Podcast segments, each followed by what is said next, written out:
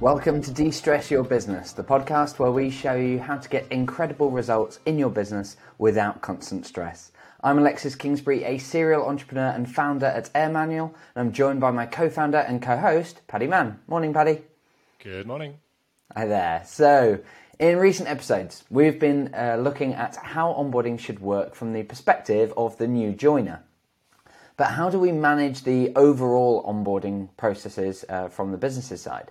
There's a lot of things that need to happen, from sharing contracts to setting up payroll, and all the way through to getting the new joiner happy and confident in all areas of their role.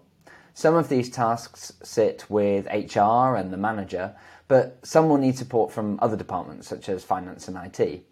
So, how can we take something that starts to feel like a complex process and yet make it still easy uh, and painless for everyone involved?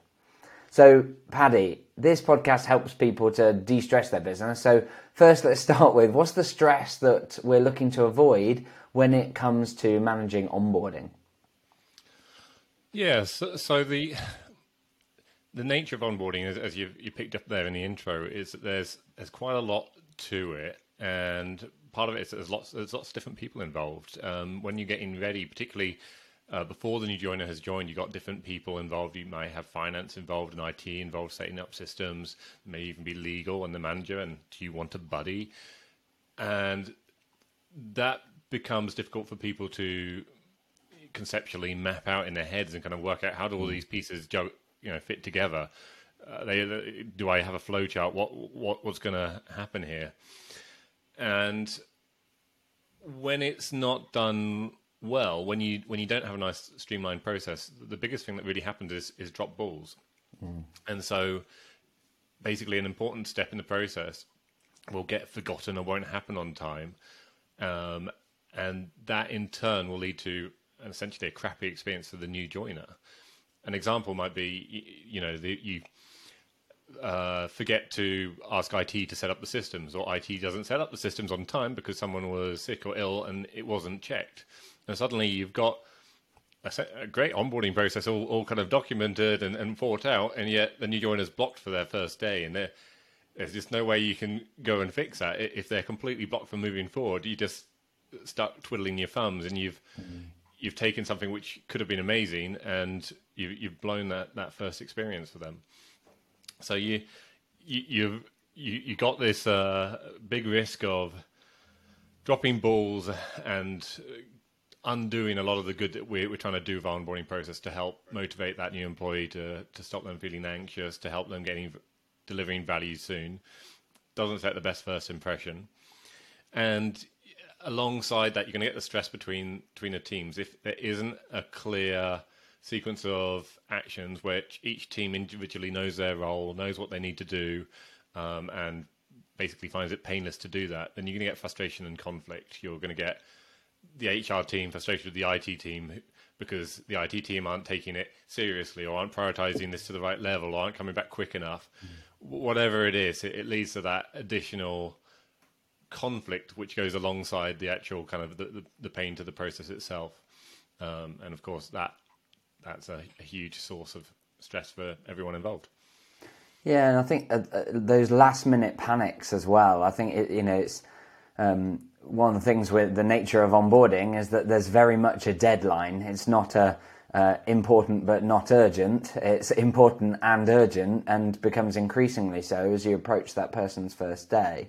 And so I think that often, you know, for for us in our in our businesses, that sh- any stress that we've had around it tends to happen, you know, the last few days or the night before or the morning of that new employee starting, where you suddenly realise uh, unfortunately, this this sort of thing happens in the past for us. Uh, it's now it now works very well. But like I remember times where um, perhaps we'd go, oh, actually, have we got the contract sorted, or have we uh, agreed this particular thing, or have we got them set up with the system, or um, or even um, uh, one of the things about you know us being a globally remote company, one of the challenges is to make sure that someone's got their devices, uh, particularly their laptop, well in advance because sometimes that can be tricky, right? When we've had people in, uh, particularly if I'm thinking India and Kenya, have been two countries where you can't just you know go onto Amazon and order it and it comes next day and everything's fine. Like it it it does require planning and and so on, and so that can create stress when you start to realize ah we might be in trouble here. We might need to move their start date as a result, and that has a knock-on effect, and, and all that kind of frantic um, managing can be incredibly stressful for the managers, the business leaders, and all those sorts of things. So uh, we've got a number of ways in which it's uh, stressful for uh, for people, and of course for the employee as well. Like if it if it starts to impact them, and and those uh, drop balls, as exactly as you say, uh, happen, um, that that can create that stress. So to avoid all of that, all of that pain, all of that stress, the drop balls, and so on, how does a business make it easy to manage? Cool. So what you've got here is it's a a process which suddenly feels because you've suddenly identified there's, there's lots of different people and potential handovers and so on. It suddenly feels like it could be quite complex, and the the task that we kind of need to do now is to get our hands around the whole thing, really understand the scope of what's going on, and then look at how to make it as simple as possible. So the first step would be to go which which people or which roles need to be involved at all. So make that list, and initially it will feel scary because you'll every time you go, oh, I forgot one, that feels scary because it reminds you that it's possible to overlook things. Yeah. But once you've got there, and you, particularly once you've you've you've uh, worked it through and tested it, then then it becomes a very standard list. And the ones that you're particularly going to be looking out for uh, would be HR are typically going to be um, responsible for um, uh, managing, uh, supporting the new joiner before they join, and also doing the company onboarding. You've got the manager for the new joiner, who of course needs to be supporting the role onboarding and their ongoing development after that. Um, you may have a a buddy or a mentor who is someone who's going to be assigned to the new joiner to help answer questions, and this is something. Uh, when you're early on and you're mapping it out, it kind of feels scary to throw in another role. But uh, this is actually this is worth doing because mm. It makes uh, the life a lot easier for both HR and uh, manager to to have this buddy who can answer all the the kind of simple questions, and it typically be, be someone who's recently uh, joined the company themselves and has been through the onboarding experience and knows all the kind of little gotchas that they would need to know. So you've got the HR manager and buddy, and then there are the, the other departments that need to um, unblock the process at some point. Uh, finance would typically be there because they're going to need to be handling payroll. Um, and it's likely that the new joiner needs to be set up in various systems. They need, may need to request certain pieces of information from the new joiner to make make it possible. You've got IT. Um, so ideally, when you're dealing with your giving them systems access, uh, it becomes a lot easier if you are able to pass that to uh, to an IT team, an IT function, rather than handling all of it uh, within HR or the uh, or within the within the team. You may have other departments, so it may be that legal needs to be involved with the, the contracts. And so what you're trying to do is make this make this list. Uh, you're going to have probably find five, six, seven different teams or roles that need to be involved, and just go, okay, that's I'm now clear on on that. I'm cl- clear on who needs to be involved. The next step is to go. How can we make the kind of the end-to-end process as simple as possible? And you can kind of think of it in terms of kind of stages and you want at any one time that there's one person in, or one role who's fundamentally responsible and accountable for the process. Um, and so when you start off, it, you got HR who are going to be responsible for making sure that uh, everything that needs to happen before the um, before they join and during company onboarding happens and goes to plan there will need to be a handover because HR cannot see the process through to the end. Uh, at some point, needs to, the, the new joiner is going to go into their team, and so the manager is going to need to um, take over that process. What we're trying to do here is just go. There's a couple of stages, and at any point, I know exactly there's going to be one person who's going to be accountable, or one role that's accountable for the uh, for the process. What we don't want to do is to create a complicated flowchart with lots of handovers. You don't mm. want to be in a position where uh, HR is responsible until it gets handed over to the IT team and then comes back to the finance team and then Because if you get into a situation where things are being passed around, that's where you get the opportunity for, for drop balls because there's no one who's taking overall responsibility. And if something gets delayed for a week in finance and then on day one, HR suddenly goes, oh no, about five things haven't happened. Well, frankly, that's that's what you're you're going to expect. Um, and so you might go, okay, well, how, how does that even work for IT or finance? this You've got HR taking the lead, bless you. HR taking the lead for the uh, the pre onboarding the company onboarding. Then you've got the, the line manager doing it. So how would it work for IT or finance? And the, the answer would be HR would be responsible during that, that phase, during the pre onboarding, which is when the systems need to be set up and finance to be to get get involved. And so the HR person will need to trigger um, or, or ask uh, finance and IT to do their tasks, and we'll need to check that it's happened. It can't be a I ask you to do it and I expect it to happen because again, if IT uh, is a little bit tardy, takes too long, isn't uh, on holiday, then it, it's it's not a, an excuse to go. Okay, that's what happened on, on day one. Someone, and that's going to be HR, needs to be responsible for it uh, end to end. So once you've got this, you've got everyone who's involved in the process. Mm-hmm. You know, there's basically two two big phases: one where HR isn't responsible, and one where um, uh, the line manager is is responsible. We can now turn this whole process into some checklists. And and, ju- and just before we dive into um, creating those checklists, because well, one of the things that you know we've talked about there is the different roles, the different functions that are involved. And I think in large organisations that feels comfortable. It's you know okay, yeah, we've got IT and finance and legal and so on. We've got HR. Um, there might be a bit of an issue about uh, depending on who's listening to this right now. There might be a sense of hmm, like if I'm if you're outside of HR, you might be thinking, ah, oh, so hang on, HR need to lead it. How do I bring this to them? Of course, you could share these episodes with them and, and discuss it and uh, encourage them to to kind of lead it.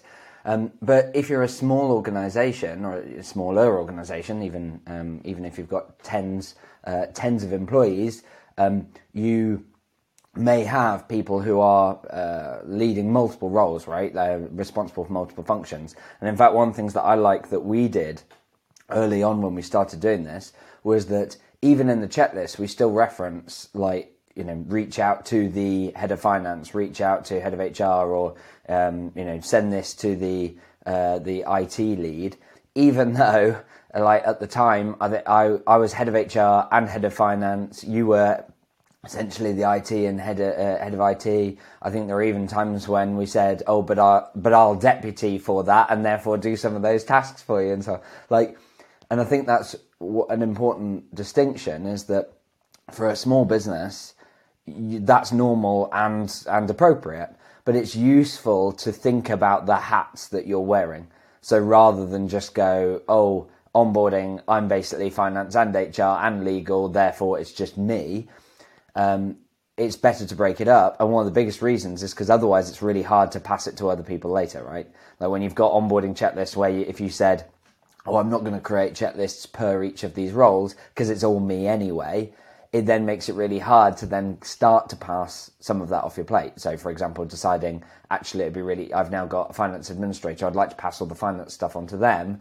But if it's all in, entangled in your wider process, that makes it really tough. So, so yeah, so as you say, um, getting clear on those roles, as I say, even even if they're if it's some people are wearing multiple hats, and then having checklists for each of those. So talk us through like what are the checklists that you'd expect in there, and uh, and then we'll go into more detail.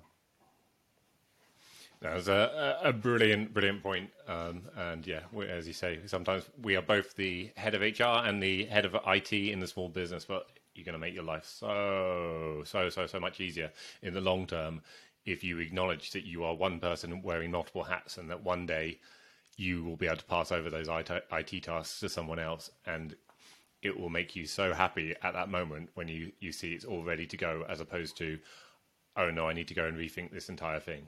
Yeah. Um, and and, and really, uh, really, quick really quick thoughts on that is um, partly because it's once you've identified those hats, it's um, a lot of I see a lot of business leaders and business owners who think, oh, I need to hire a mini me. Like I need, I just need to hire someone who can do all the yeah. things that I do, and that is so difficult because a mini you doesn't want to work for you. you know, you, you, they, they want to run a business or be a leader or whatever. Um, and so instead, whereas you definitely can delegate each of those hats when you're clear on each uh, what each of them are. So uh, yeah, awesome. anyway, I've interrupted. Go ahead, uh, uh take us through this checklist. Now we, we, we could and probably will on another episode go into in detail that, that kind of breaking apart the accountabilities uh, or, or your, your thinking about your roles and responsibilities and different hats you wear is, is such a powerful thing to do um, and then makes it really easy to pick out little parts and, and pass it down. Works brilliantly in this case. Okay, so, so we've now got those those uh, d- different. We've identified the different people involved. We've uh, identified who's accountable at the, each of the stages. Um, and we've acknowledged that actually some of the sometimes it will be you. You will uh, be wearing the head of HR one, and you will be the manager, and you will be, and that's okay. But we're still going to break it down, and then we're going to create individual checklists. Um, so at this point, we're basically we're getting to the point where we're identifying, uh, breaking it down into tasks that each of these people can do, and we um, want to make it as as easy, easy to possible, uh, easy as possible for the people to use. So we go, okay, what's the kind of the overall task that someone in HR is doing? We go, okay, um, they are supporting the new joiner and taking responsibility from uh, from the point of recruitment finishing uh, and the, when the preparation needs to start to the point where they are completing onboarding, company onboarding, and handing over. And so we've created checklists for the HR team called Prepare for and Onboard a New Joiner and it will take them through those steps. And in the preparation, it would include those handovers where they ask IT and finance to do things, and then they would um, check that they have happened and make sure that everything's ready for day one. It would also include things like uh, sending communications to the to the new joiner, making sure they feel engaged and motivated, uh, potentially sending a gift, various other things that need to happen before day one. Um, and then in the same uh, checklist way that we, we would, rather than um, to keep it simple, we've generally found it uh, that you've got this one kind of set of tasks during which the HR person is is responsible. So we just follow it through in the same checklist that they then pick up on day one, and we'll greet the new joiner and take them through the company onboarding, and it will finish at the point where they hand it over to to role onboarding.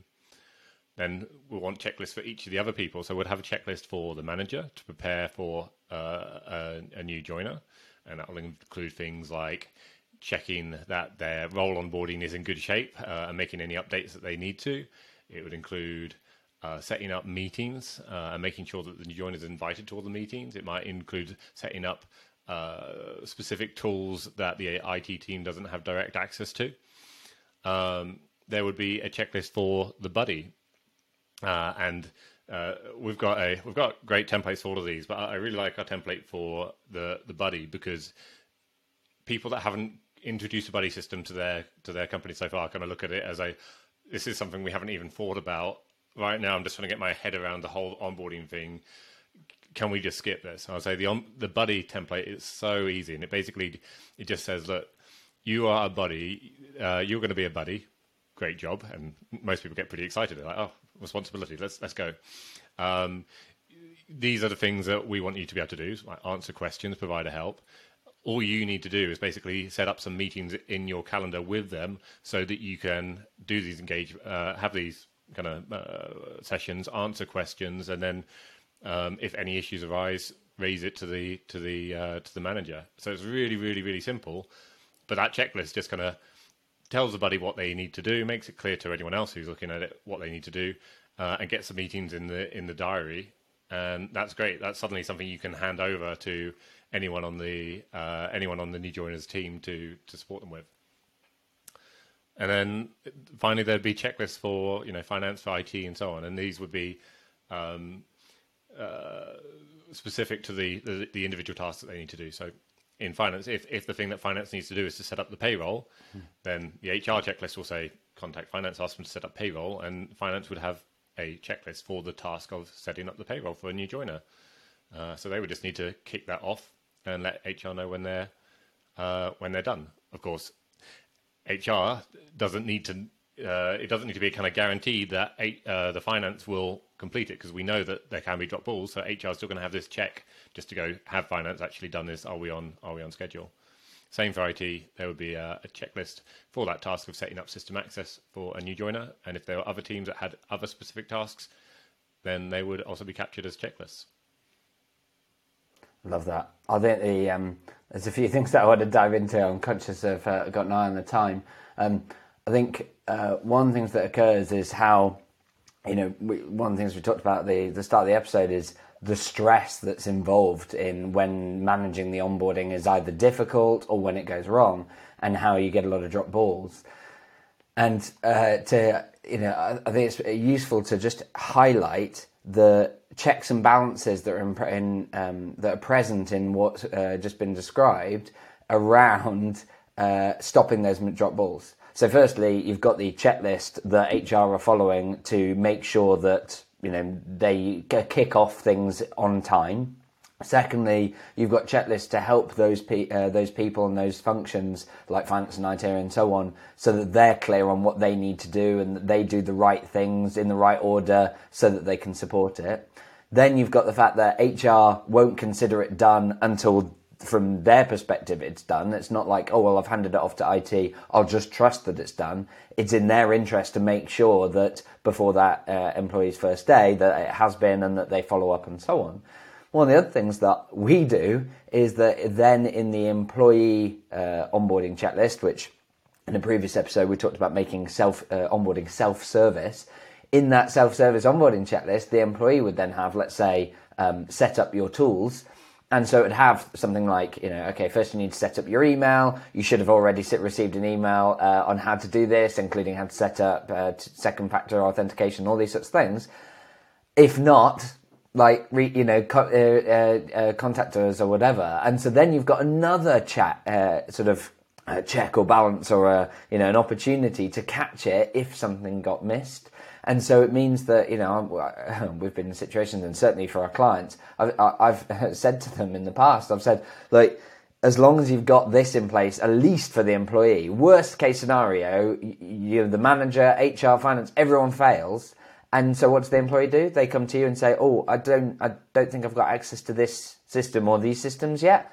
And you go, "Oh, no problem," and you go sort it. Like having those things in place makes a huge difference rather than the employee not even realizing that there's a system that they need access to or what to do with it and, and uh, or when to ask and as a result getting blocked or just twiddling their thumbs because they they're just waiting and so i think you know having those in place and having those for the different areas makes such a difference um, and you know we, are talking about it particularly from the view of managing and making it easy to manage and reducing the drop balls but also in terms of how it feels for other people as part of the process. You know, if you're a business leader or maybe you're head of HR or whatever, you perhaps feel reasonably confident that it'll be fine and you'll work your way through.